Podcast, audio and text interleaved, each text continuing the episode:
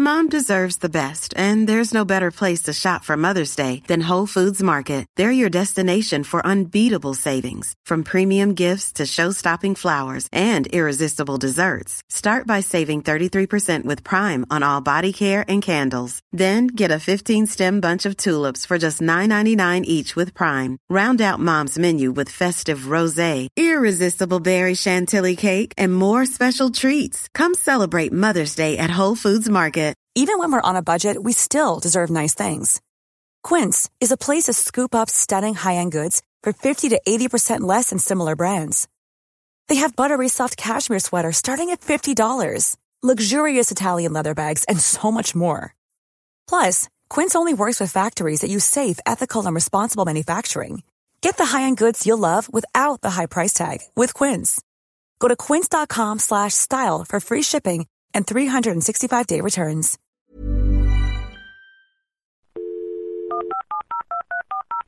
This podcast is a Royfield Brown production.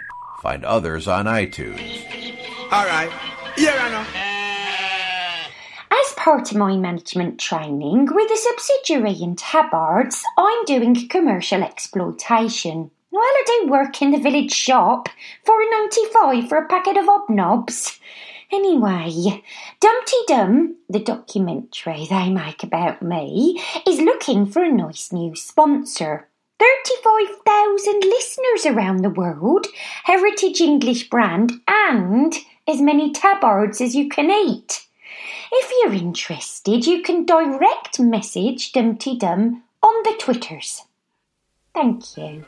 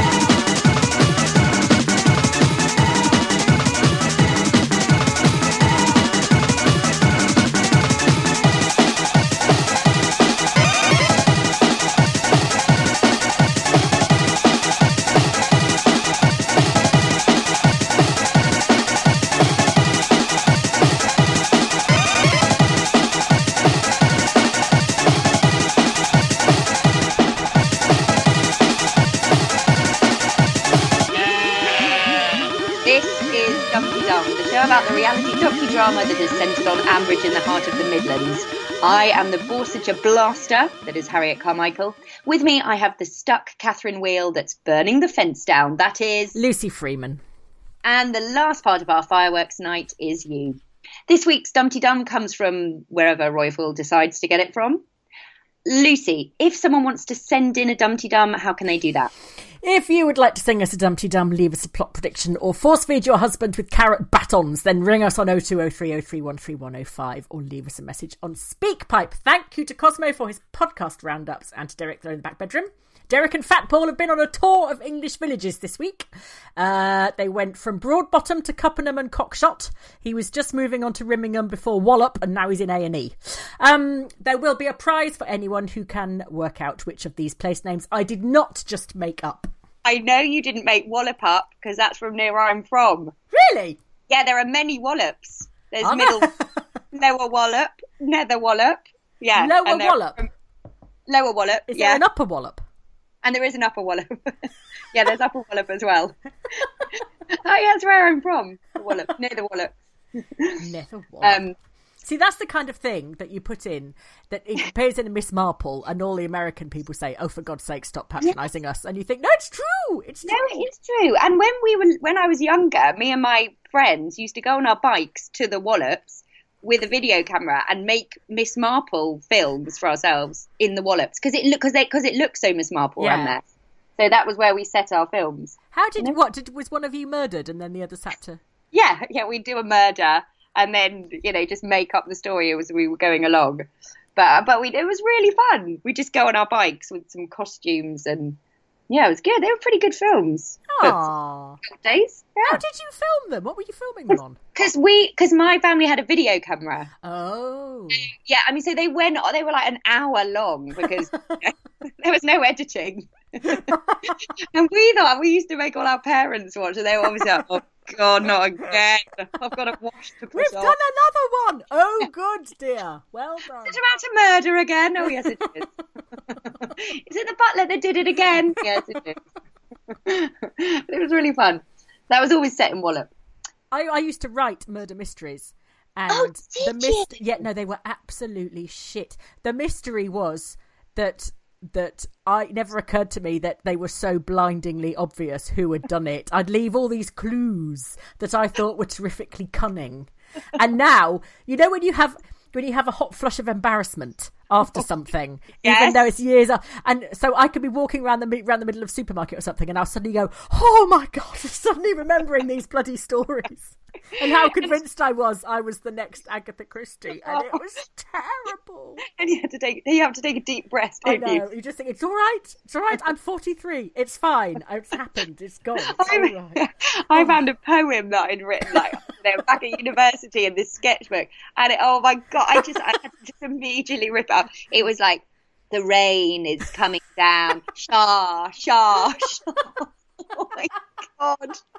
I thought if my sister finds this, I'll never live it down ever. You know what? Those people that go in my teenage diaries.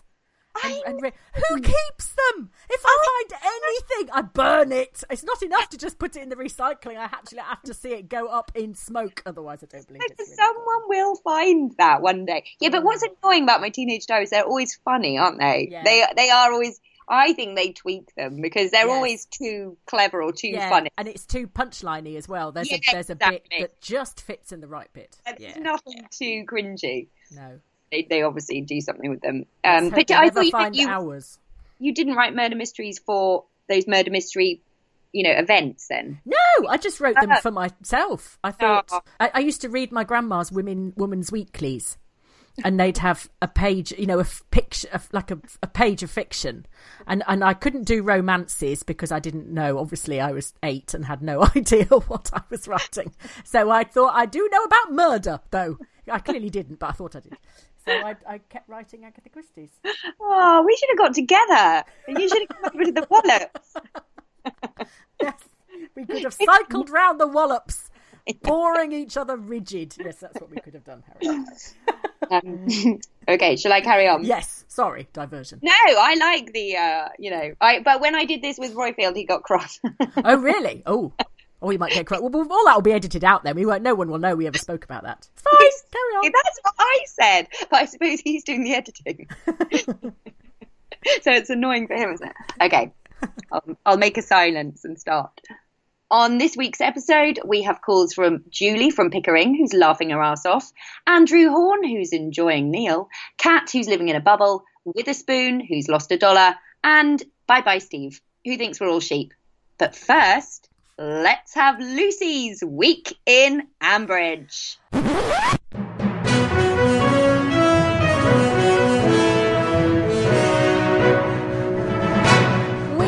Started the week with Susan shouting, Left hand down a bit, Neil, you're nearly there. Then they packed away the chili and Neil had to go and clear the bonfire. They managed to lose a firework, a Borsetshire blaster. Neil's probably eaten it. Susan's got him on such a tight calorific lead, he's now ransacking Eddie's lunchbox. No man should be reduced to snaffling another man's flapjack. Um, there's a new man in the village. He's old, shy, and stingy, and he's called Cecil Jackson. He is being played by Al Pacino, apparently, but we don't know that for sure as he hasn't said anything yet. Kate endeared herself to one and all by suggesting Susan could stay in her comfort zone by playing a gossipy old crone. Kate is staying in hers by being a self important, overindulged, pretentious twonk. You're using me like a pack horse, said Pip crossly to Toby as she staggered into the house under the weight of the illicit still he's setting up in the kitchen. Don't be silly, said Toby, stroking her on the neck and giving her a sugar lump. He said he picked some yeast up on the way back. That'll teach him to use the loo in a service station. Miranda demanded that Justin show his face at her opening. So he did, only to preserve the niceties, as he told Lillian. I think, I should think Miranda's had her niceties preserved by a Harley Street surgeon, whereas Lillian's are pickled in Tanqueray. Elizabeth is afraid that Freddie is not having a nice time at college. I am afraid that Freddie's a bit of an arse. Yeah. Helen had a chat with Auntie Lillian about the boys after her interview with Rob's psychiatrist. The psychiatrist normally creates a file for the client. In Rob's case, she's got a skip and she's dropping the notes in by crane. Lillian was the obvious choice as she knows everything there is to know about good parenting. Look at James. No, actually, don't. He's just put his pants on his head. Brian was chasing Adam. He's not picking up, apparently. That's unusual for Adam. He turned his phone off because he was up with the deer. And you know what they're like. Adam, you're always on that phone. Honestly, it's so rude. You were very brusque to David, said Adam. I wasn't brusque, said Brian. Well, I bet David thought you were brusque. Sesame Street this week was brought to you by the word brusque. Happy birthday to Piggy, who is celebrating her 194th birthday. Her family have decided to feed her into a coma. She's having three cakes, four tons of meat paste sandwiches made by Shula, lunch at home farm, tea at Bridge Farm, breakfast at Fat Paul's, a drink at the Bull, and supper in a diabetes clinic. Rob is after a hillside property, and Justin says he reckons Rob would make a model tenant. Yes, if you overlook the odd woman locked in the attic, bloodstains in the kitchen, and custard everywhere.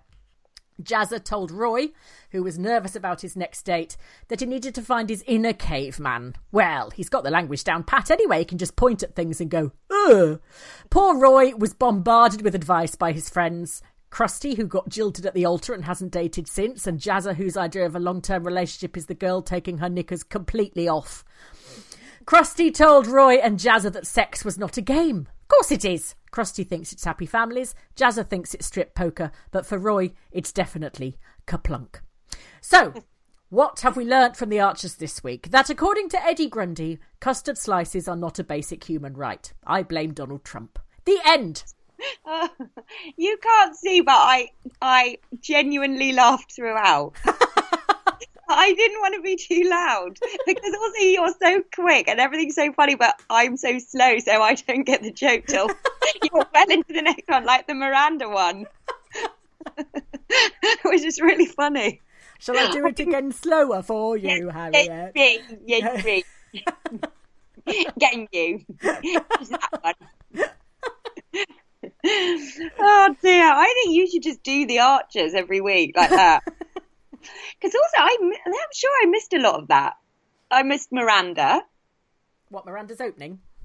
Yes, Miranda opening her whatever she opened in. I missed that, and there was some other stuff. It was because Lillian was all was all huffy with her.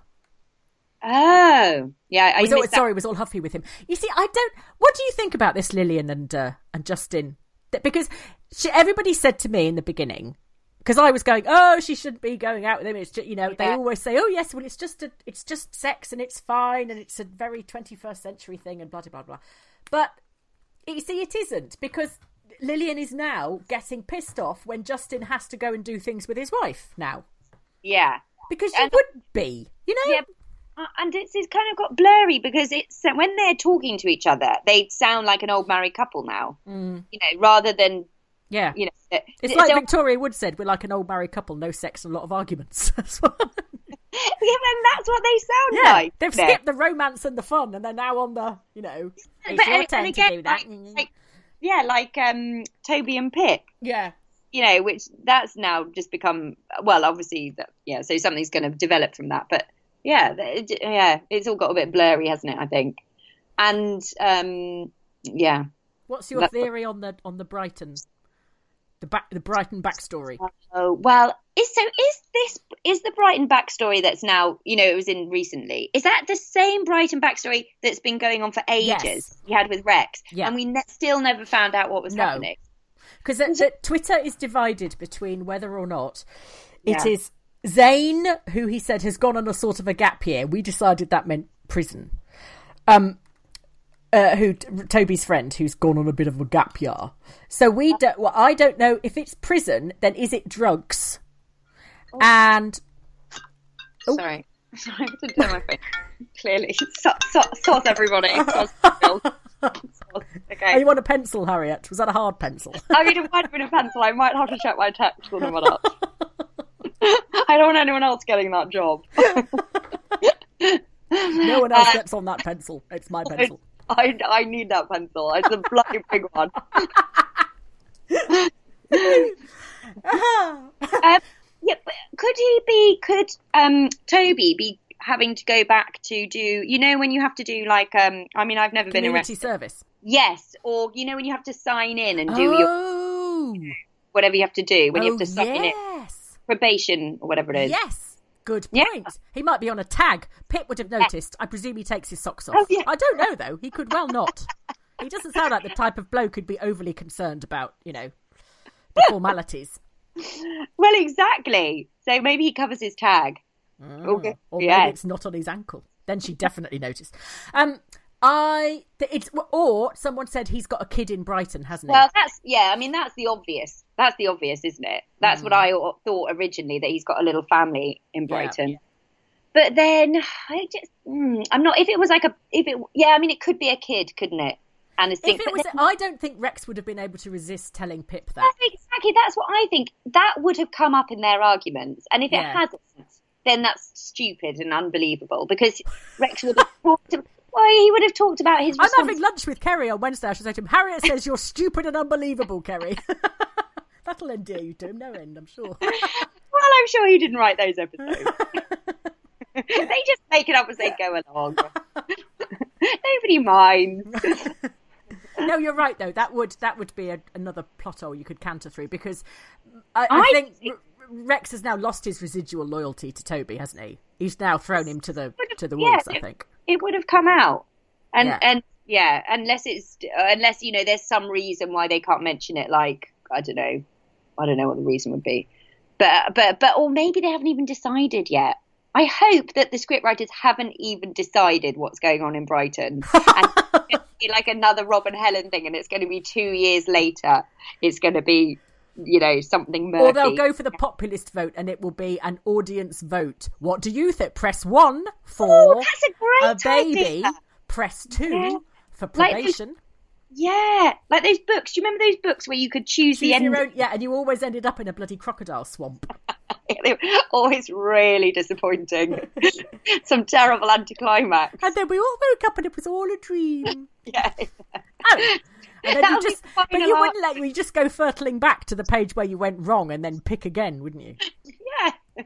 That was that was so lovely though, pre-internet. That was, you know, that felt Choose really your own adventure. Yeah. Yes, exactly. That was it. We could do Uh, choose yeah. your own adventure archers. That's a So idea. I, I don't know, but also I don't really care because I just find Toby really boring. I, I find Toby and Rex still really boring. I'm afraid. Really? He's not. I just find this kind of now he's like being the lovable rogue, or you know they're trying to turn him into the lovable rogue, and I, I just don't really believe. Mm. Do you think I he's just- like the new Nelson? Are they trying to get him? Yeah, I think that you know he's yeah being set up so that he can eventually be that old, or a bit even a bit like Eddie, you know, Yeah. like he was in his poaching days, kind of thing. I yeah, or, you know, I just think, but I think he's not that. I don't think. Yeah, I think it is. There's a lot of work that needs to that yeah that needs to go into that. If Before gonna- we care. yeah, I don't give a you know Mm. tuppence. It's like my sister said about the um you know she couldn't believe the um ending of the Archers was somebody making beer. But I said it was beer. It was actually um, It was actually gin, and that like makes it so much more important. makes it much more relevant as well. Like, yeah. she looked at me like, oh, just get along.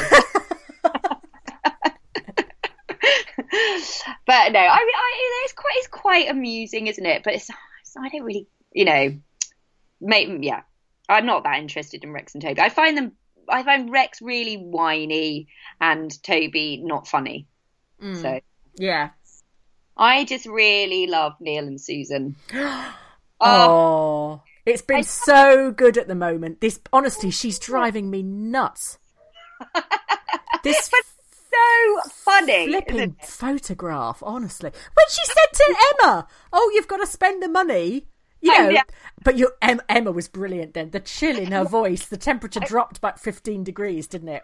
Why? That's, and it's it's really believable when it's like even though it's silly and funny, they it's so believable because we've known those characters for so Yeah. long. So Yeah. we are totally, you know, Yeah.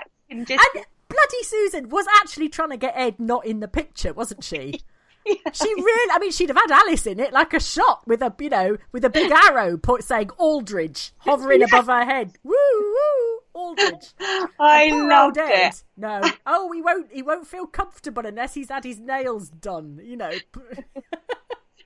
and I just love, yeah, I just love the whole eating thing. That was a really funny storyline, isn't it? Yes, it's it's lovely, and well, it's it's good because it's absolutely true to form. Yeah, we know that is exactly. exactly what Susan Yeah. would do.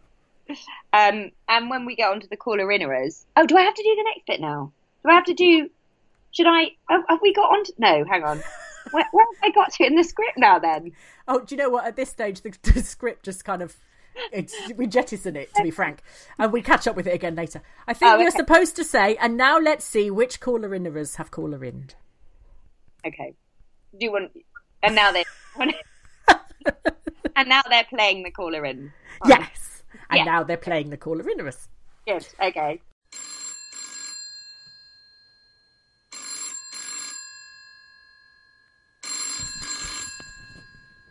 Hello, Ambridge 3962.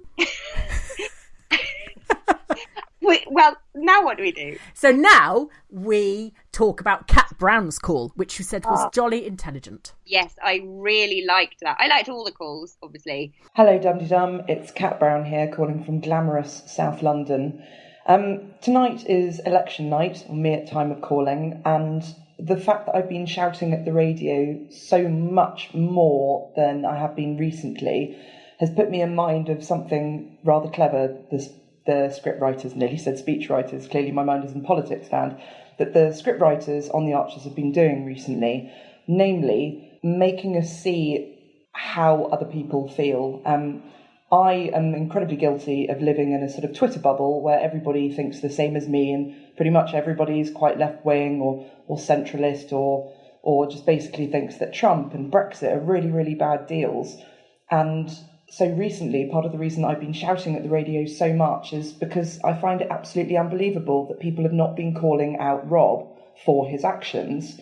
This has really been put into sharp relief tonight with this awful encounter between Justin and Lillian. And Lillian, of course, uh, having been pounced on by Rob to live in Amside, which is so phenomenally tone deaf, even of Rob Titchener, that that genuinely beggars belief. But it's this ensuing conversation with Justin. Um, and I thought this was so clever because we haven't really addressed the fact that obviously he chose to hire Rob.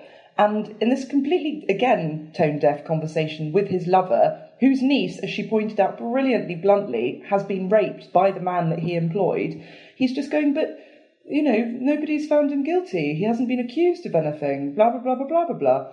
And my God, it just made me think of Brexit and how that snuck through. So, really good work from the not speech writers, from the damn script writers. But for the sake of my blood pressure, I really, really, really hope that somebody just throttles flipping Titchener soon or Lillian takes a step back from Justin because it's all too much. Anyway, hope to wake up to some good news soon. Uh, and hello to everybody. Speak soon. Bye bye. But I went when my sister was going. What are you listening to? Said, I went "Shut listen to this. this is actually really relevant to you as well because it talks about the election. But I really, yeah, I thought that was very clever. That call. Yeah, I mean, you know, intelligent. I think yes. calling out Rob for his yeah because I've thought that as well. I I thought yeah why why yeah why when he comes into I mean they are, they have been shunning him haven't they when he comes into the shop and things but why I did think there is no way Justin would give him a job. No. But of course, actually, if you're someone like Justin, you know, it was re- that he he would because he's one of those people like all those people who voted for Trump who you know, yeah, I mean, you know, he hasn't been proved guilty yet, and and he's not that. Sadly, not not. He's he's he's of that mindset, isn't he? That Rob maybe hasn't done anything Yeah. too wrong. That bad. And also, you know, he's a good businessman. So in the long term, he's going to Yeah. make money. He's going Yeah. to improve things. Yeah, Um, I think, yeah, I think what was frustrating me about the Rob storyline, although Oliver slightly made up for it this week. I, actually, most of the calls have been about Rob, one way or another. Most of the tweets have as well. Um, was the fact that if, if people were being a bit standoffish with Rob and kind of saying, you know, when he came in, "Well, can I buy you a drink? No, no, you're fine. Like Ed, you know, no, no, no, you're all right. Yeah. But no one said why. They just went, "Mm, mm, mm," you know, which led which led Rob off the hook because he could just go, Yeah. oh, well, fine, you're just a bit grumpy. Then God, people in this village are really touchy, Yeah. whatever. But no one said. I don't want anything to do with you because you're a slimy creep and No. rapist. You know, as well. It's also that you know because like everyone, I'm totally guilty of it. No one is the no one's the brave. No, somebody has to be the brave one. Yeah. To say it first, don't they? Yeah. Because when nobody else is saying, you know, it's like if you're on a bus and and yeah, nobody's the first to tell the lunatic, not not Yeah. the, lunatic, the the horrible bully on the bus to get off. yeah, You know, everybody just puts their heads down, don't they? Because no one wants to be the first to say, yeah. you know, and and and create. Nobody likes confrontation, do they? And No. and so they just put their heads down and and and, And also, no, I think for, sometimes nobody's completely sure that other people are feeling the same way and that they are actually speaking. They are kind of yes, exactly. they they've got the mood of the place, the mood of the bus right. But surely Yeah. people in Ambridge know that you know rapists are not welcome here, sort of thing. I mean, I guess if you've known Rob before you found out what happened with Helen, Yeah. And you know you knew him as the charming, you Yeah. know, dad, all that kind of stuff. So you probably are still thinking, well, you know, he hasn't, you know, nothing, not, you know, he hasn't been found guilty of rape, uh, or you know, maybe some people don't even know Yeah. that he's because that because he hasn't been tried for it, has he? So. no. You know, I, I guess they think some, you know, no smoke without fire, but Well, that was the thing, wasn't it, with Helen's decision not to prosecute him? He Yeah. said to um, when Oliver was was there saying no, you can't be part of the the hunt. He said, uh, "Well, so you're taking her word for it because nothing's been proved, and why haven't I gone to court because I'm innocent?" yeah, And it's so awful that he's now thinking, fine, you know, this never happened. And uh, she's just hysterical and she's convinced everyone else it never happened um, because obviously if it had happened, I'd be in court and I'm not. Therefore, it didn't happen. yeah. But I can completely see why she doesn't want to. Oh god, yeah, I can totally see why Helen wouldn't want to go through with it, and also she, oh, I can totally see why she wouldn't want to go through with that again, and you know, for the sake of her children, Yeah. and, and also then, you know, I mean, it's so difficult, isn't it? But you know, her baby growing up, you know, Yeah. does she want her little boy to know that he's the Yeah. result of rape? Yeah. Yeah. I don't, and I don't know. Yeah. So that's pretty hard, isn't it? Yeah. Um, yes. The whole anyway, thing. that is- was that, yeah. the whole thing's just horrid, horrid, horrid, horrid. Uh, but it's just the more things that I think the cricket team was best when they when they when they clapped when he, you know, Yeah, when that they wouldn't let him in. That was good. That was like a proper "we don't want you, get knotted" sort Yeah, of thing. it was. Everyone else is a bit mealy mouthed about it. You kind of want Susan to be throwing tins of tomatoes at his head as he leaves the shop. Yeah, well, that's all that. Yeah, someone just needs to pour a bucket of water. I mean, I found the Halloween thing quite annoying, actually. You know, when he came into the pub, Yeah. and, uh, uh, and the same again with the panto Yeah. audition. I was a bit like, oh god, because because when he- when he's being smooth Rob at still, you know, as he is, he's still really believable. But when they're kind of, I I just don't. He wouldn't have gone to the audition, would he? I mean, would he? Well, I, I, it depends how how unhinged he is. If you are that kind of loon, uh, if you are that uh, unstable that you are, the more it's like the more the village shuns him, the more he's trying to push it. He's try he's somebody who pushes boundaries all Yeah. the time. So the more they say we don't want you, the Yeah. closer he's trying to get. It's, Yeah. it's very strange and it's completely counterintuitive to people like us who would think, ah, people might not like me. Well, I must run away, you know. Yeah. But if you're Yeah. that type of person, I think you think, well, it- they just they just clearly misunderstood me, so they need to get to know me better. So I must be more present, not less present. and it was really it was a really good episode. I, I mean, it was really it was you know it was it was brilliant. That, It's that tension in the room Yeah, when he that- wa- you. It's bizarre because you know, I knew he'd come in the shop before he spoke on Oh, the radio really? because of the way Susan went. Oh, oh. and there was like this the t- the temp the, the the tension changes completely in the in the dialogue and it was Yeah. even her br- and i thought that's really weird afterwards that on the radio you could tell some Yeah. somebody was there when you can't see them well, that's because you're listening so hard. Whereas I'm usually chopping a courgette. just the So I same missed those courgette over bits. it's taken you ages uh julie from pickering Hello, Royfield and Lucy. Julie from Pickering here. Joy, oh joy, oh joy. Hopping up and down on one foot I am. Go, Oliver, go, Oliver, just tell Rob how it is. And Lillian's got the knife in as well. Woohoo! Laughing my bloody arse off. Come on, the rest of the village, get stuck in. Let's have him out. Ha ha ha ha ha. Down Rob, down Rob. Yeah. Toodles. Yeah. And when, when my sister heard Julie from Pickering, she went, "Oh, Pickering," because we, we, we um we used to go on holiday up there on the uh, North Yorkshire moors. So actually, I did listen to Julie's call, obviously, but my sister was distracting me by In going between reminiscence, reminiscing about your childhood holidays. with the, with the steam train. This is Dum Tee Dum, presented by Harriet Carmichael, Lucy Freeman, and Harriet's sister in absentia. Who, despite not listening to the Archers, has a great deal to say about it. He does. he really does. I'm going to get her to call in next week. Toodles. Um, Julie was laughing her ass off at Yes, at. Oli- at Oliver giving um, Rob the bums rush. I did like that. I thought that was very good. He got as close as anybody's come to actually saying "stick it up your bottom, Robert." Yeah. Yeah. Robert. Um, But I tell you what really confused me because I was I kind of this week I've just li- been doing a lot of cooking. And so I've been li- half listening. And, and I and so I and I listened so I listened to that episode twice because I reminded myself of it. And twice I got confused and was like why is Justin now telling Rob that he so in my head Oliver was Justin. Oh, that weird? And it's only there it's only like afterwards after I li- and I literally listened to it twice and then only afterwards when I was obviously thinking about it and thinking why has he suddenly changed his that's tune because you had a bit of courgette in your ear or something. you Oh, couldn't I- hear properly. fine but they are quite similar in Well, tone it's, aren't la- they? don't you? I think my my my recently garnered theory, produced from too much coffee too early in the morning, is that um, Justin and Oliver are like two sides of the same person. They're like the principled gentleman farmer, and then the the nouveau riche who thinks he can buy his way into the country, doesn't respect like. Uh, Oliver respects the Grundys. yeah Oliver's a proper squire Yes, exactly.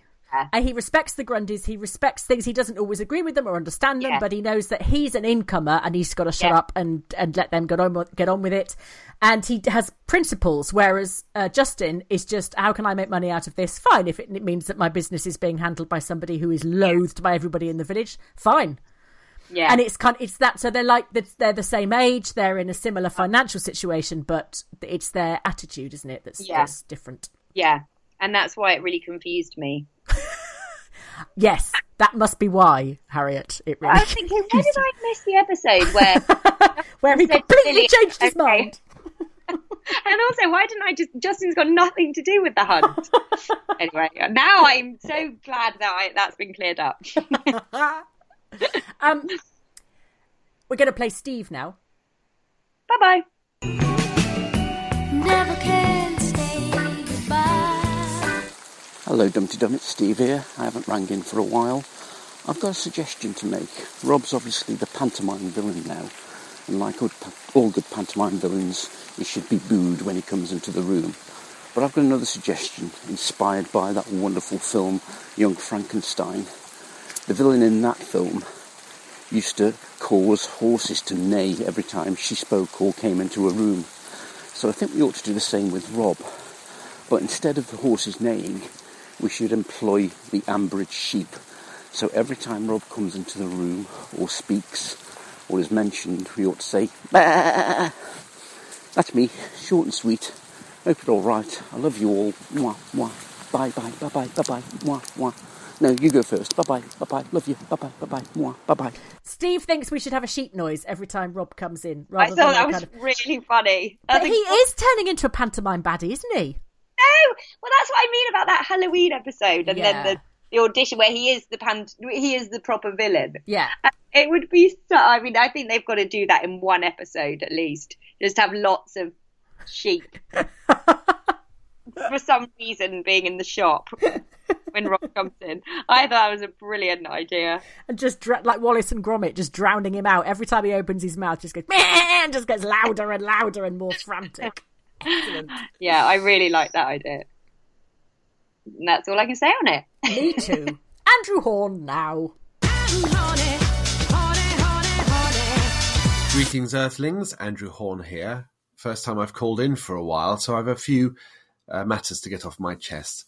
I've been enjoying the lighter side um, recently, particularly the uh, Neil and Susan stuff, and uh, we now have another character to add to the list that should have a credit. Along with Linda Sniff, we have Neil's Sigh. We've had it uh, not so much this week, but the, in the last few weeks uh, in most most uh, shows. It's been brilliant. I've also been enjoying the Jazzer Kirsty Roy uh, light relief. Um, and um, what's wrong with a spreadsheet? A useful way to get your head in the right place. However, there are some dark sides coming back. Um, thankfully, more in a pantomime uh, way at the moment. Friday's episode with Justin's uh, change of character, um, in the way they're sort of changing him, did make me uh, bring back sort of memories of uh, Palpatine, Palpatine turning into the Emperor uh, with the Dark Lord as his Sith apprentice. So maybe uh, they will be the arch villains of the piece, and uh, we'll need Super Lils to come in and sort Justin out as well as uh, the Dark Lord. And a couple of bits of admin to finish with. Um, I started listening regularly in 1979. There were no new characters in that year, as far as I can see, but it was the year that Trevor Harrison started playing Eddie Grundy. So I suppose that makes me an Eddie. And final note um, Catherine Kavanagh and I are singing carols um, on the 7th of December, and Tim Bentinck, David Archer, is narrating. It's at uh, it's in Fleet Street. Um, no, it's not. It's at uh, well wherever it is. I can tell you where it is. You need to look on the forum in the off-topic part, and you'll find all the details there, including a link on how to order tickets. And um, let us know if you're coming, and we'll go for a drink afterwards. Bye. Yes. Oh, yes. Neil Sigh.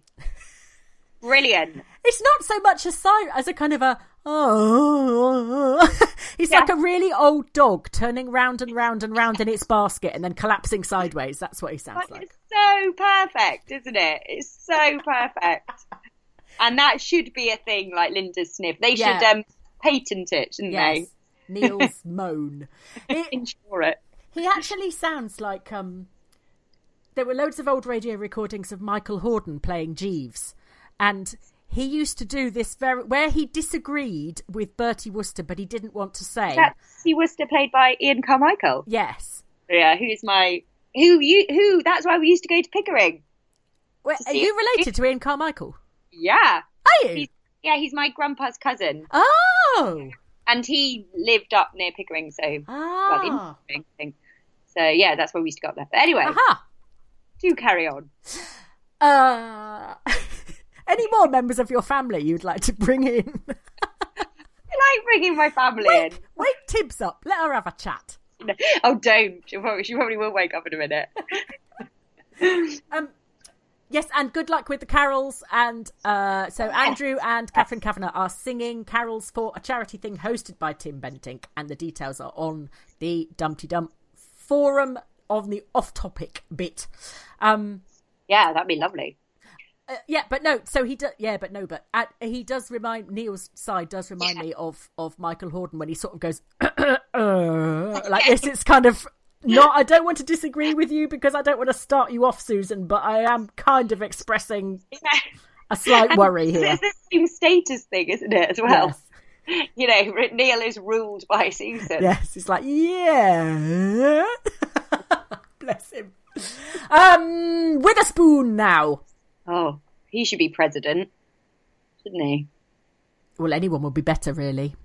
Oh, think- sorry, was I supposed to pause then, actually? No, it's fine. Roifield is clever enough to fit it in. Good. Okay. He should be president, shouldn't he? You're just going to keep saying it. Neville Booth would make a better bloody president than Donald Trump. Hey, baby, I hear the blues are calling. Toss salads and scrambled eggs. Mercy. Greetings, Lucy Roifield, Millie Bell, and all Dum Tee Dummers around the world. Witherspoon and Angus Haggis here. Well, it's been a difficult week for us, so I hope you'll allow me to indulge in some self pity in just a moment, as I and 60 plus million Americans have had an even more difficult week than Rob has had.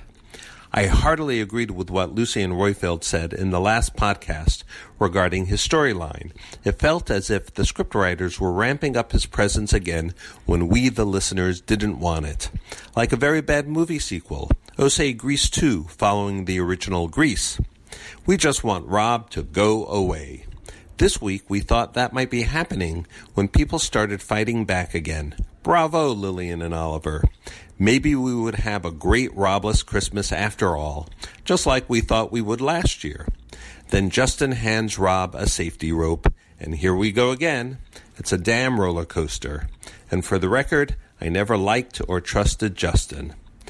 Okay, now my indulgence as I let my Witherspoon mask drop for just a bit and talk as Lonnie Bihar. I never in a million years thought what happened would happen, and I have egg on my face. I kept thinking and saying, Oh, you Brits, stop comparing the American election to the Brexit vote. You're just projecting your guilt and anger onto us. We're not as ill informed and xenophobic as you are. Boy, was I wrong. Guess what? We are, and more so. And in the process, I owe handsome husband a dollar from losing a year old wager about the election. That Brit knew better. So now 60 million of us are experiencing shock and depression. First it was numbness, and now it feels like grief and a sense of unreality. As the grief moves to anger, we're trying to harness that emotion into something productive. I think I share the same feelings as most, if not all, of my fellow American and expat Brit Dum Tee Dum listeners here. But with those difficult emotions, we also feel the love and support of the entire Dum Tee Dum community. For that, I thank you from the bottom of my heart. I feel like I've made so many great friends in the last 18 months of listening and contributing to my favorite podcast. I hope to meet many of you in person in the future, and if you still want to visit New York, after all this, you know how to find me. May Dum Tee Dum flourish long after the President elect's time in office. Talk to you again soon. Um, Witherspoon, our thoughts are with you. Yeah, absolutely. Yeah, that was re- it was a lovely call in though, wasn't it? And I especially liked the uh, uh, the the relating um, uh, Titchy Knob's refusal to actually bugger off out of Ambridge as like Grease 2. it's not quite, the storyline is not quite as strong as the first one, and yet we're all still getting really irritated. Yes, it is very much like Grease 2. Um, but yes, sorry, America. Thoughts go out, etc., etc. I know. It, well, it's just it. It seems so. It seems so surreal that I can't believe it. No, it is like, oh well, we'll wake up tomorrow and Yes, everything will exactly. be back to normal. I but was- you know that that's why. But I that's why I like with the spoon school because now is all about being friends with the with everybody, yeah, being kind, being you know having big neighborhoods, you know neighborly. Oh, you know what I'm saying, Lucy. yeah. So we've got to make Being close, staying close, and being yeah, being friends. we have got to make the Dum Tee Dum community even stronger than before. Oh, you could make it a political party.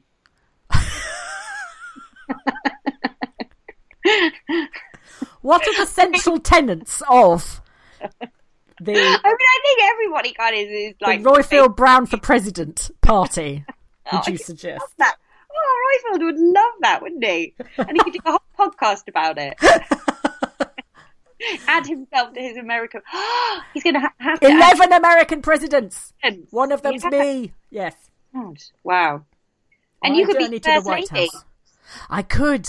Oh, well, I'd be, be. really good at that, Luce. I'd have. You- du- you know, she dug it all up to build allotments, or whatever she did. Michelle, I'd crazy pave it. I'd dig a whacking great swimming pool. No more vegetables. Out. There'd be a bar outside. you'd- and then you'd shun everybody. I would. I'd be shunning left, right, and centre. Shun, shun, shun. I would go. We'd be Um, in, we'd be in diplomatic crisis within about a day and a half. No, because you're the first lady, so you know. Oh no, it would be dreadful. But I think if you got Witherspoon in your cabinet, Yes. He'd just have to follow us round apologising to everyone we upset, wouldn't he? Being really diplomatic because he's so diplomatic. and Um, we could have the rest of your family can take up all the other appointments that are left. Oh uh, well, I would. Can I? Sorry, can I just listen to this voicemail just in case it's from the school? Yes. Sorry, sorry, Luce. I'm really sorry. I'll just just quickly check because it's um. Oh no, no, sorry. It's just about curtains. It's not important. sorry, because I haven't put school. I haven't stupidly. I haven't like. Oh, I see. So whenever anybody rings from that number, you think, ah, it's that. Yes. Mm. and it's usually a sales call, and I start panicking. Going, oh my god, I'm in the middle of a job. I can't get to the school.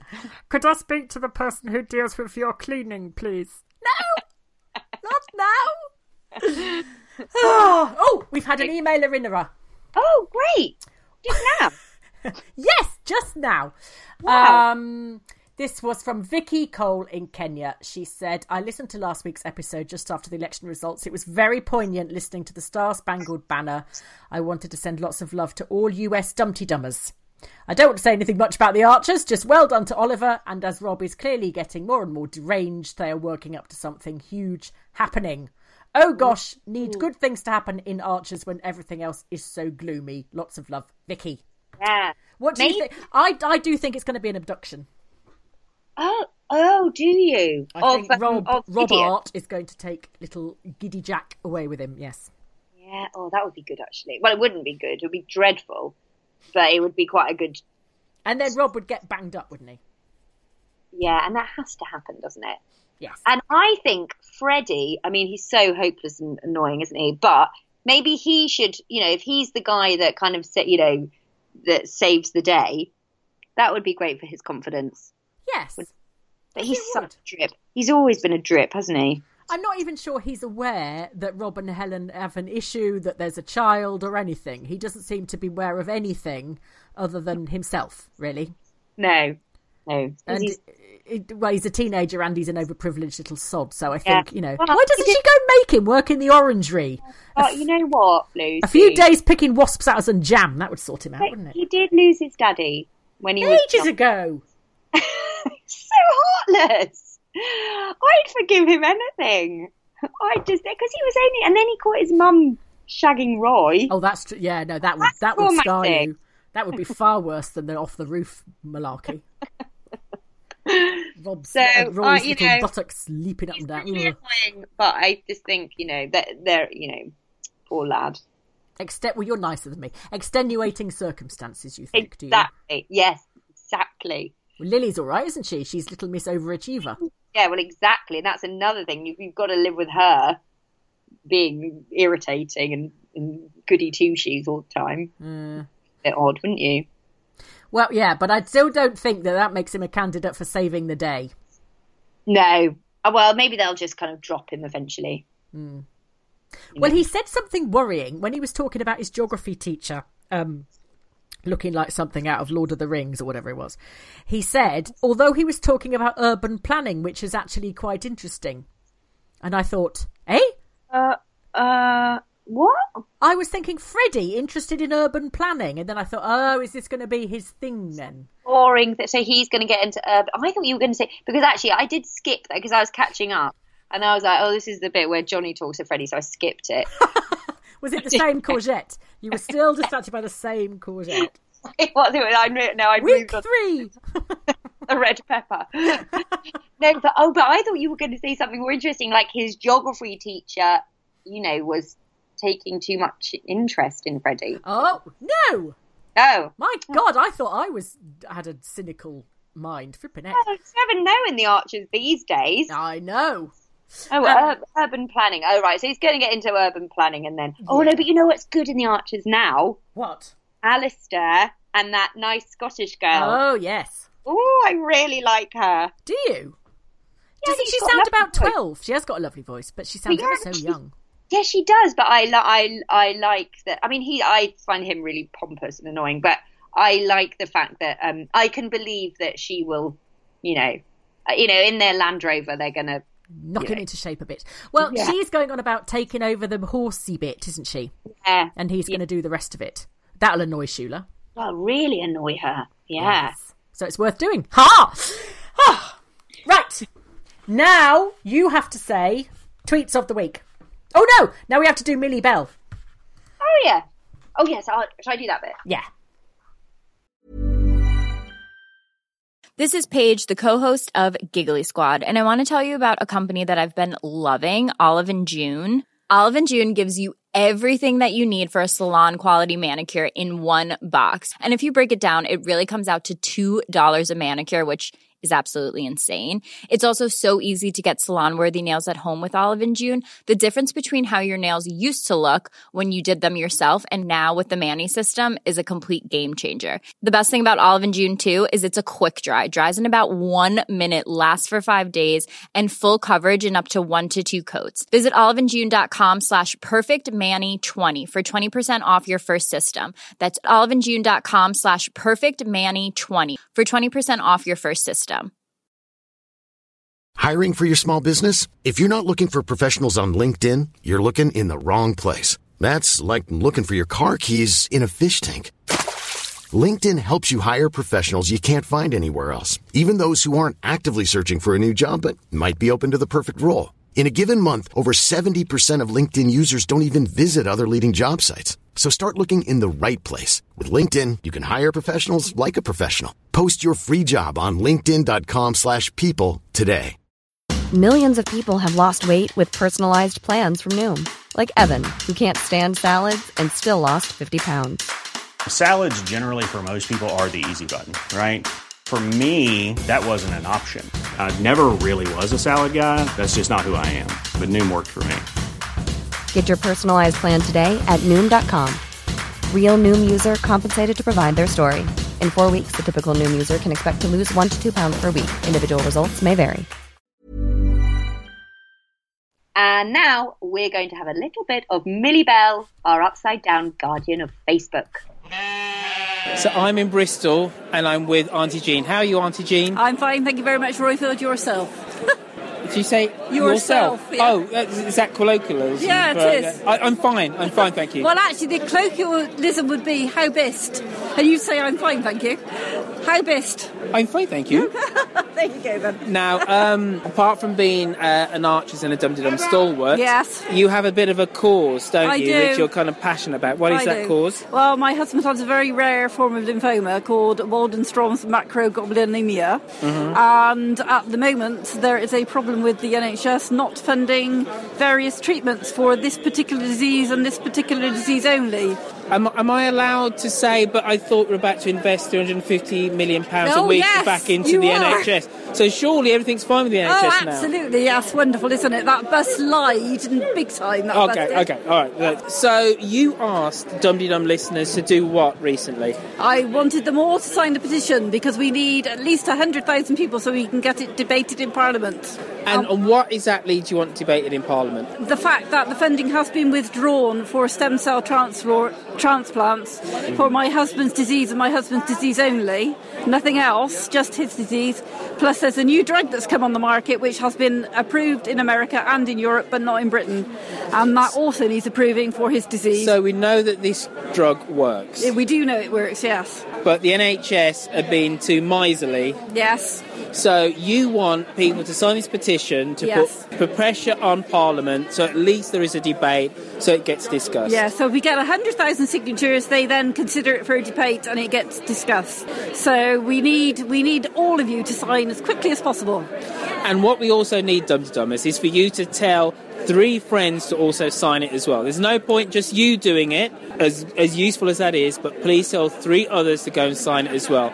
And I'm about to give you the URL right now. And that URL is https semicolon forward slash forward slash petition dot parliament dot uk forward slash petitions forward slash one six seven four four one. I'll repeat https semicolon forward slash forward slash petition dot parliament dot uk forward slash petitions forward slash one six seven four four one. This URL is also on the Dum Dum page and on the podcast show notes.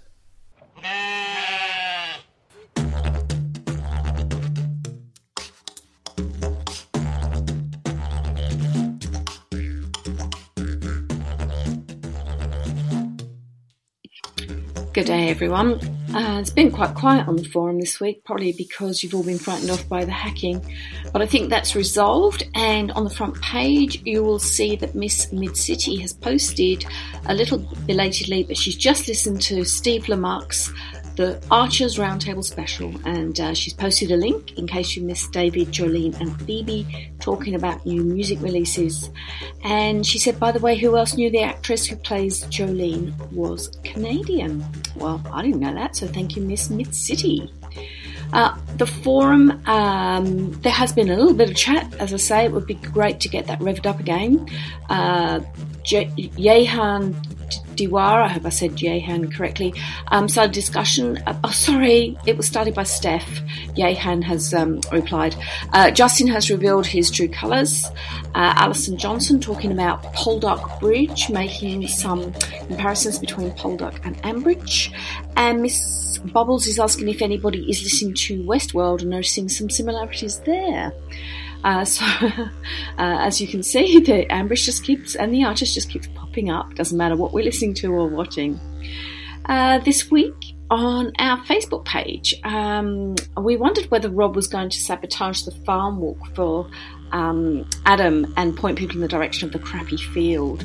And it's uh, a fair bit of support for that. Witherspoon says, Yep, though I wonder if Johnny turns out to be a hero in dealing with Rob. Uh, Leslie Greaves says, When's he going to try and blackmail Lilian and or Justin? Robin Sutton said, Do you mean the field he poisoned? And Sarah Passingham suggested, with Toby's herbal libations. Uh, Candida agreed. Uh, Alice Andrews, anyone else worried about the missing Borsetshire blaster? Sounds like a terrible firework mind. Well, we all know what happened to that now, don't we? Uh, so a fair bit of support. we so we'll, I guess we'll find out about that on Sunday. I also got so frustrated with Justin this week. I was really cross. I've always found him slightly irritating, but earlier in the week I just thought, no, I'm ready to smite him, and I wondered whether I could get an amen on that. Well, did I ever? Big prayer went up from everyone.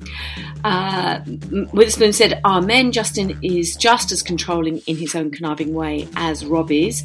To Lilian, as I've been saying to all since Wednesday morning, stand up, fight back. Uh, Liz Villalobos, ramen, she said. He really crossed the line. No, Rob hasn't been tried, but Lilian has feelings. Fiona Griffin, amen. I've always liked Lilian. She'd better do the right thing. Uh, Kate Lyle, but all the Ambridge men are like that. Rob apologists. I then got a whole heap of amens from Peter Marbert, Sarah Rockall, Alicia Waller, uh, Pete Barlow, who sent me an amen from the whole choir, which was lovely. Joe Jackson, uh, Lynn Moore, Susan Busley, uh, Valerie said, Bailey said he's pompous and I'm feeling he's a smug git. Yes, Valerie. And uh, Martin Van Den Hoovel also said amen. And Zoe, Pick- Zoe Picton gave me a thousand amen. So thank you for that. Uh, I really loved the episode, and we just I decided to start a little chat about the episode demonstrating how supportive the men in um, Ambridge can be for each other. And I just thought it was a welcome change from them being portrayed as having underdeveloped emotional intelligence. Uh, Andrew Horn said Roy keeping his mouth shut was good advice, and Leslie Greaves suggested Jazzer supportive. That's a first. Well, yeah, I guess, but you know, at some stage, Jazzer has to be allowed to be the good guy, I guess. And then, um, for crying out loud, Neil, if you don't want to diet, don't diet. Is Susan your partner or your boss? Richard Woodfield said it reminds me of P.G. Wodehouse, where Jeeves was forever saving Bertie Wooster from determined women who wanted to take the compliant Bertie in hand. Sarah Woods Rockall, I've been willing him to tell her to shove her bloody carrot and celery sticks. And I'm going to leave the last word with Candida Beeching. I would have thought that if she made chili every day, then the weight would just fall off him. so thank you everybody for getting involved. I love another week like that. So uh, either on our forum or on uh, uh, Facebook, and I, am a bit more active myself on Facebook, but many others are active on the forum. And until next week, From me, hooroo! And now you have to say about tweets of the week because I forgot to put that in. Oh, okay. Now, shall we do tweets of the week? Yes. Uh, these are mostly about Rob. Uh, Mal six seven five. I was saying last week that I kept having bad dreams about Rob. Uh, and he said, I dreamt last night that Rob was my PE teacher and I was at his house where he was teaching me how to make proper custard. God, Rob is a PE teacher. Oh my god! No, that's really frightening. Actually, For those of us who were not gifted in the old coordination department, he's he's every he's everything horrid about PE. Oh The yeah. sarcasm, heavy sarcasm, the superiority, the only interested in people who are already good at things. Ah! Frightening, No, I- frightening. That's the thing, isn't it? P- uh, it's obviously changed a lot now because all PE teachers are amazing now. But back in the day, they were all either creepy Yeah, or or bullies, weren't they? yeah. Or just they were just other teachers, weren't they? Who just who were like told to do hockey. Yeah. Those of you that aren't bedridden, get up and do hockey. exactly. Do you know Yeah. what this is? Right, excellent. You can teach it then. Um, yeah, I we had we had Mr. Ashley who looked like Heathcliff, and everybody fancied him. And- Oh, that's lucky. But do you know what? Mr. Ashley was this massive, great, hairy, Heathcliffy type person who was a bit rubbish as a PE teacher. But he was a revelation because once, when our English teacher went sick and Mr. Ashby, Ashby, Ashby, taught us, and we were messing around and not doing what we were supposed to, and he sort of gave up on the lesson. I was at terrible school, and he decided to entertain us instead. And he read us, and you'll never. This is the strangest thing for someone like him to read. He read us Joyce Grenfell's monologues. The um the school the, the primary school you know George don't do that those ones and they, it was it was the first time I'd ever heard them and and they my introduction to them was this massive and he was sitting there in his rugby his rugby trousers and his and his um you know polyester t-shirt reading us Joyce Gren this huge with a voice like this putting on this Joyce Grenfell voice and it, I'd never heard it before and I was just absolutely transfixed That's a lovely story. That's so so, in a bizarre way a PE teacher which I was consistently shit at from the ages of 3 onwards was um was was sort of responsible for me getting into radio comedy and all that sort of thing Oh, well, I'd just like to say, on behalf of all of us at Dum Tee Dum and beyond, thank you, Mr. Ashby. you massive crawler. Anyway, we... or Ashley, whatever. name- whatever your bloody name was, who cares? but my um my other, Simon had um a PE teacher uh who wore these awful seventies shorts with the slit up the side, the really shiny ones, and he was called Mister Wilkinson, and everyone called him Silky Wilkie. he still has horrible memories of Silky Wilkie. oh, I bet mean, yeah, you were we good at it though, because you're all sporty and stuff, aren't no, you? I was terrible. I know, I loved netball. I, I, yeah, I, I was could just see, rah rah girls, come along, leaping up and down. But actually, I don't think um, Shoot, Veronica, shoot! at primary school I was brilliant at netball, and we we were really good. I don't really remember playing netball at big school though. But we had to play hockey, and I hated it.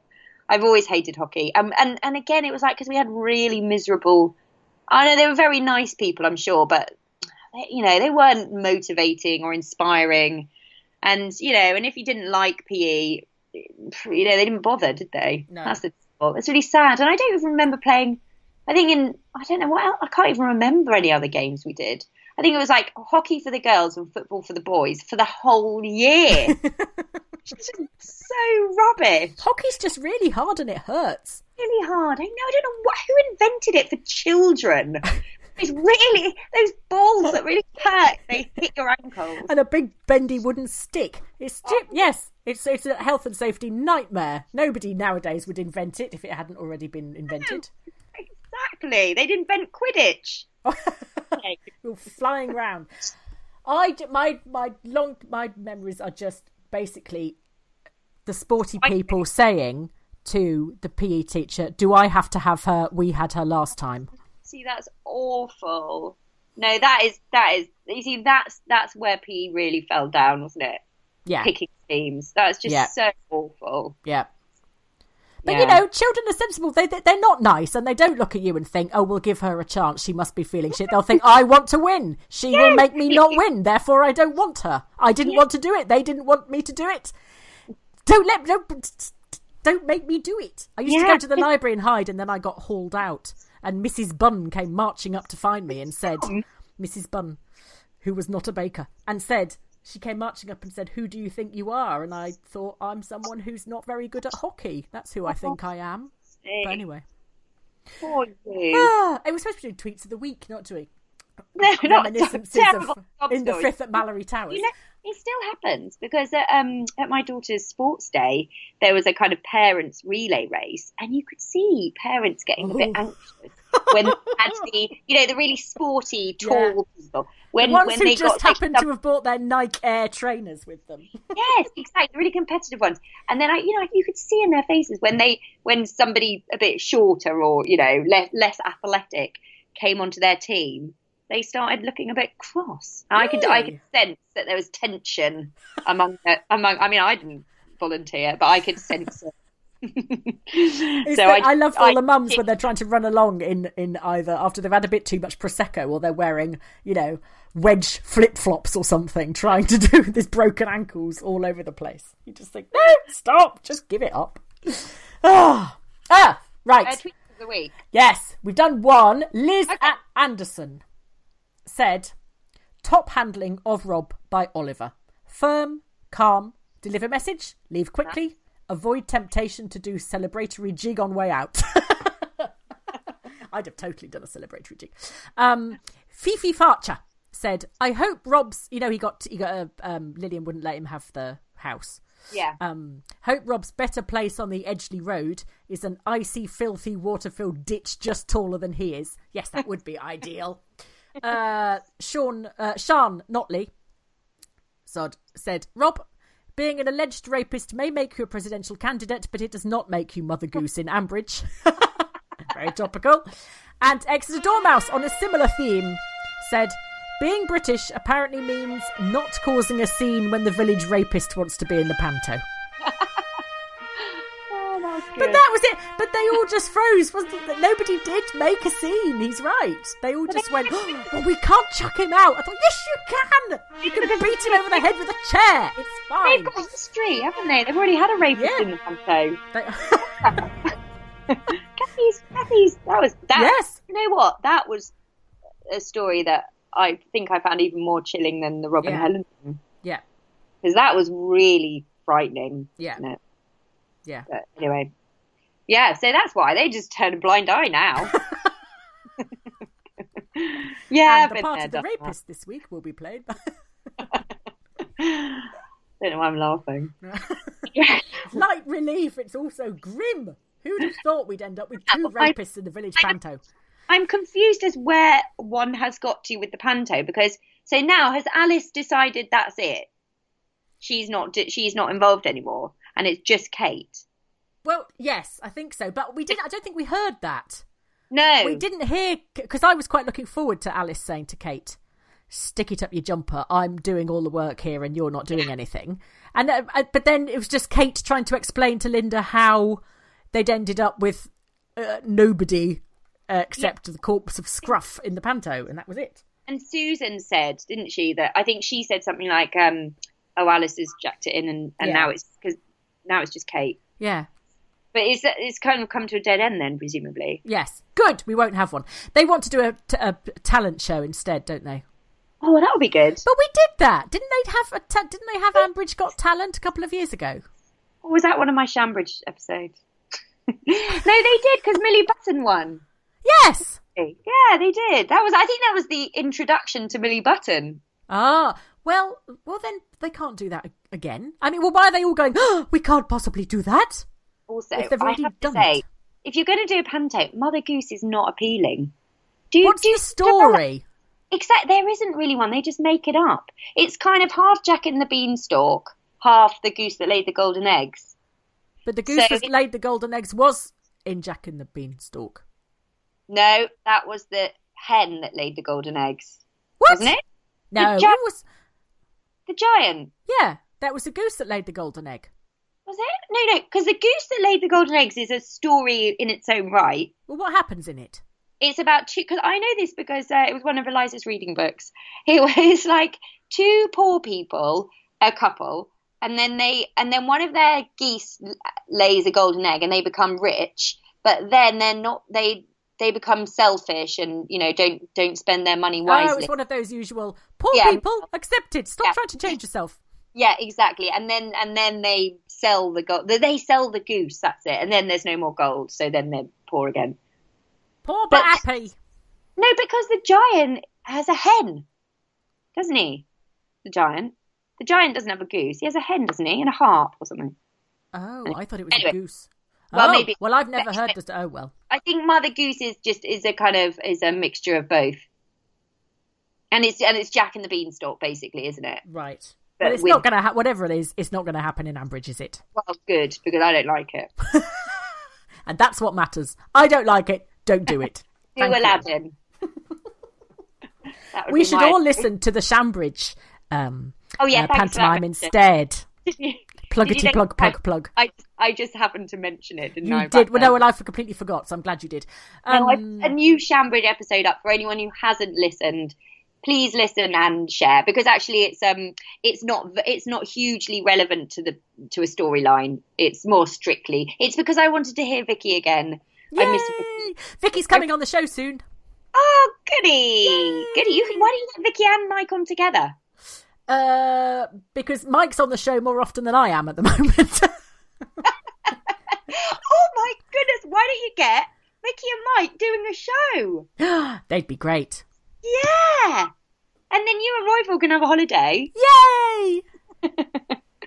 Actually, Rachel Atkins is so technically inept. I don't think she's ever been on Skype or anything. She hasn't got a Twitter account. It would be a disaster. It would just be Mike shouting, "You there, Vicky?" I know what it would be like. It would be like that first live Dum Tee Dum, wouldn't Yes, it? it would be like that. Oh my god! Yeah. okay, but no, but yeah, well, I wish they. So I wish. Vicky, tell, do, give us a do, give us a bit of a sample of the um of the Shambridge Vicky the Strictly Come Dancing. So what's Vicky dancing then in the? well, no, it, I mean, you know, my my storylines aren't very complicated. I can only manage about six lines. the stakes be so blooming long. Vicky, no, Vicky is just uh, she's covering for Katya in Strictly. Ah. Yeah, yeah. I mean, that's that's that's the that's it. I've given her. Well, that's the, that's the whole story. that's the joke. You don't need to listen now. but if you miss Vicky and and want to hear somebody who's not Vicky play Vicky, do have a listen. Just go to Shambridge and Marvel. Don't forget and, to and Marvel. share. Can you please share? Thanks. Yes, that's all. Ah, that's it. And now Oh, you do have to. Now we have to do that. If you'd like to help us keep our little show on the road, malarkey. Sorry, should I do that? Yes. Should I do that? Okay. And if you'd like to keep, oh, sorry, sorry. And if you'd like to help keep our little show on the road, there are two ways this can be done. You can donate by hitting the donate button on the site.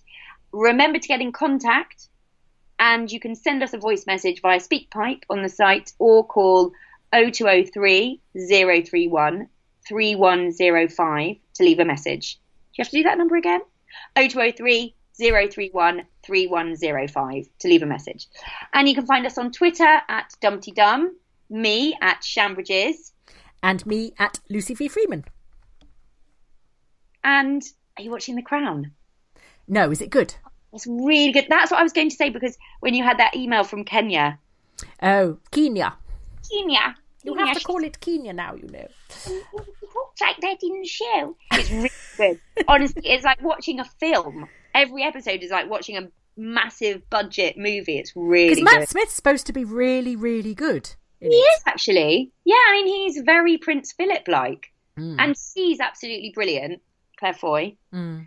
And she- she's got that crack in her, that sort of the royal crack in her voice, hasn't she? Yeah, yeah, and uh, no, it's really good. I really, really enjoying it. Huh. Most as much as Stranger Things. That was terrifying. I love it. I'm, I'm, we're on like episode six. Oh, it's just so brilliant. I love it. And I don't even like sci-fi stuff, but but it's because it's funny and silly, isn't it? Yeah. But that little girl is so creepy. Yeah, she's great. Yeah, Such a good actress. But I think the, I think She's going to be one of those that's writing her autobiography by the time she's 18 and a half. she's, she's probably already done about fifty Yeah. films, hasn't she? Yeah. And she's going to be really beautiful, isn't she? Yes. It's in an interesting way. Yes. Sort of Yeah. Natalie Portman type of person. Exactly. Yeah. Oh. and Winona Ryder looks a lot like my mother-in-law. Really? Yeah. Yeah. Just putting that out there. So we've got your mother-in-law, your great uncle, your daughter, your other daughter. Rufus hasn't had a look in, I notice. Um, your sister featured heavily. Well, only because she didn't know what like, what I was doing, and I get you have to go because I'm doing a podcast, and she was she didn't really blink an eye actually, and then and That's then not very nice. Then you have to go. well, I said no, I said she could stay, but I said I'm doing this thing, you know. So go. So you can you can entertain yourself. Well, like, and she was like, "No, I'll just go." I don't. She was like, "I don't know what you get up to." William's quite used to everybody now. He went trotting past the door the other day. and He went, "Oh, Witherspoon," because he could hear he could hear me listening to the calls as he went past. I thought, "Oh, that's weird that he now recognises the caller in as." That's why Witherspoon should have, you know, like Winston Churchill's kind of, um, you know, beautiful radio speeches. Yes. And Witherspoon should do them to the nation. Yes. I think it would really calm everyone down after, you know, terrible result. That's why, you know, his call was so measured and, Yes. and um, you know, not, and, and calm and, The um, thing is, we're doing it again. though. we have to remember that it wasn't a terrible result for the majority of people. this is what Cat Brown said, isn't it? Yeah. Yeah, they're pleased. They're a very happy people now. Yeah, I know. And they were I very know. happy people after Brexit. Although the TV couldn't apparently find any because all they could find is a lot of people going, We did what? We won? What? We are going? Bloody hell. They should have spoken to my cousins up north, is all I'm saying. there were some there were some happy people up there. Hmm. Um, yeah. Right. Should we end this shambles now? Yeah, yeah. Cool. Okay, I yeah, good. now of course I keep forgetting that there are but on that's the trouble of Dum Tee Dum and all you know and the, and on Twitter. I know we get in our little bubble of niceness. Everybody who's not abusive is nice. Or crackers is nice, yes. yeah, so anyway. Oh, and carrot batons. Yes. Actually, funnily, got into them since Susan and Neil because you know when um, they had them the other day, and I thought, God, I haven't had a carrot baton for ages because I usually have crisps with hummus. Right. And I made some carrot batons. They were surprisingly good. When you say made them, you mean Cut them up. it's not exactly Antony Worrall Thompson, is it? I know, but you know you can just buy them these days. Oh, Already- but no, but they go all spongy then. Have you ever? They're horrible. They're like foam. They've got like a weird foam thing. Ooh, disgusting. They are. They're like foamy bananas, aren't Yeah. they? but anyway, I do recommend everybody has a carrot baton. Yes, everybody needs a carrot baton inside them. Um, is Tibbs being weaned yet? Oh yeah, she's eighteen months. Is she? Oh crikey! God, doesn't time fly? Oh, she can speak nearly. Yeah. Can yeah. she? Can she Well- say, "I love the Archers"? I did get her to do a dum tee dum. Um, yeah, yeah. She can. She can kind of make noises. She can go hello, bye bye, all that kind of stuff. she's re- she's really lovely, actually, really cute. Yeah, yeah. How how are yours? Uh, fine. Good. Yes. They're old, so they're not. They're not at the cute No, stage. but they're I at bet- the slightly eccentric stage, which is quite fun. I was woken up on election morning by Tilly wailing from the other room, Mummy, he took all the key states. She was going. Oh in the same way that a child would go, Mummy, my stomach hurts. She was going, Mummy, he took all the key states. Well, that's brilliant. So she she's t- properly across it. Yeah, she's yeah, she is quite political actually. She's interested in it. Well, that's amazing. The, the, the actually the, the only thing I think you know that will come good about is that at least there has to be a massive change in politics and maybe younger people, you know, Mm. Tilly's age actually are are going to be, you know, because the, I suppose you know we the, politics has been so boring and samey, hasn't it, for the last twenty years that Yeah. maybe now is the is the time for till you know to people Tilly's age to become really politically engaged and Yeah. change things. Yeah. Because you know it has to get really bad for that to happen. Yes. Yeah, And that's true. It's getting so bad all over Europe. Well, maybe that's the good thing because there has to Oh, be a good on, thing for crying out loud. Come on, Tiller. Tilly, for, Tilly for Tilly for Prime Minister. Tilly Button for Prime Minister. ah, right. I'm going Um, to go now. Okay, but let's do a lunch and uh, Yes. yeah. Uh, you're on a pencil for a lunch. Oh yeah, good. Did we pencil a date? No. No. Okay. Mom deserves the best, and there's no better place to shop for Mother's Day than Whole Foods Market. They're your destination for unbeatable savings, from premium gifts to show-stopping flowers and irresistible desserts. Start by saving 33% with Prime on all body care and candles. Then get a 15-stem bunch of tulips for just $9.99 each with Prime. Round out Mom's menu with festive rosé, irresistible berry chantilly cake, and more special treats. Come celebrate Mother's Day at Whole Foods Market. Planning for your next trip? Elevate your travel style with Quince. Quince has all the jet setting essentials you'll want for your next getaway, like European linen, premium luggage options, buttery soft Italian leather bags, and so much more. And is all priced at 50 to 80% less than similar brands. Plus, Quince only works with factories that use safe and ethical manufacturing practices. Pack your bags with high-quality essentials you'll be wearing for vacations to come with Quince. Go to quince.com slash pack for free shipping and 365-day returns. We never do. One of us does, and then the other one's one of their children starts their head starts spinning round or something peculiar, so we have to cancel. Or, or I get it, or I get a bigger pencil. Or you get a bigger pencil. Yeah.